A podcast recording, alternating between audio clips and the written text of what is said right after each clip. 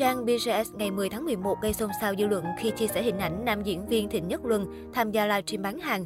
Điều đáng nói, mặt hàng mà ngôi sao này sao bán tới người hâm mộ là sản phẩm băng vệ sinh của phụ nữ. Xuất hiện trong buổi livestream, Thịnh Nhất Luân tỏ ra gượng gạo kém tự nhiên khi chia sẻ sản phẩm.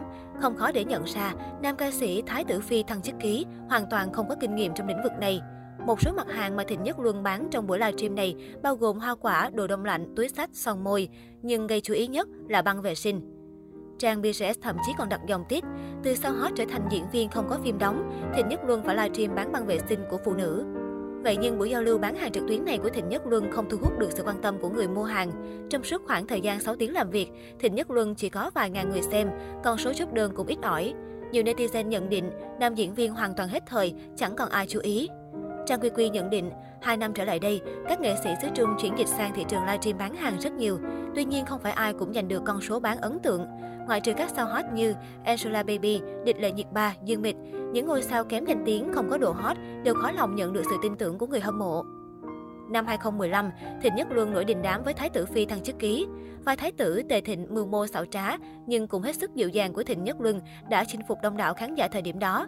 Ngoại hình bảnh bao, nam tính của anh cũng thu hút đông đảo các fan, giúp anh trở thành nam diễn viên rất được yêu thích. nhờ bước đệm từ Thái tử Phi thăng chức ký, Thịnh Nhất Luân từ một cái tên mới toanh của làng giải trí đã nhanh chóng ngồi lên danh sách sao hạng A, liên tục nhận được lời mời đóng phim mới, hợp tác với các diễn viên nổi tiếng. Thịnh Nhất Luân đóng Liếu Huệ Trân xinh đẹp cùng địch lệ nhiệt ba, Thượng cổ tình ca với Tống Thiến, Huỳnh Hiểu Minh, tướng quân ở trên ta ở dưới cùng Mã Tư Thuần. Từ ngôi sao hạng A được săn đón, Thịnh Nhất Luân đau dốc không phanh trên con đường sự nghiệp. Các bộ phim nam diễn viên này tham gia đều không gây được tiếng vang. Trong khi đó, hai bạn diễn là Trương Thiên Ái và Vu Mông Lung vẫn giữ được độ hot, thường xuyên có dự án điện ảnh mới.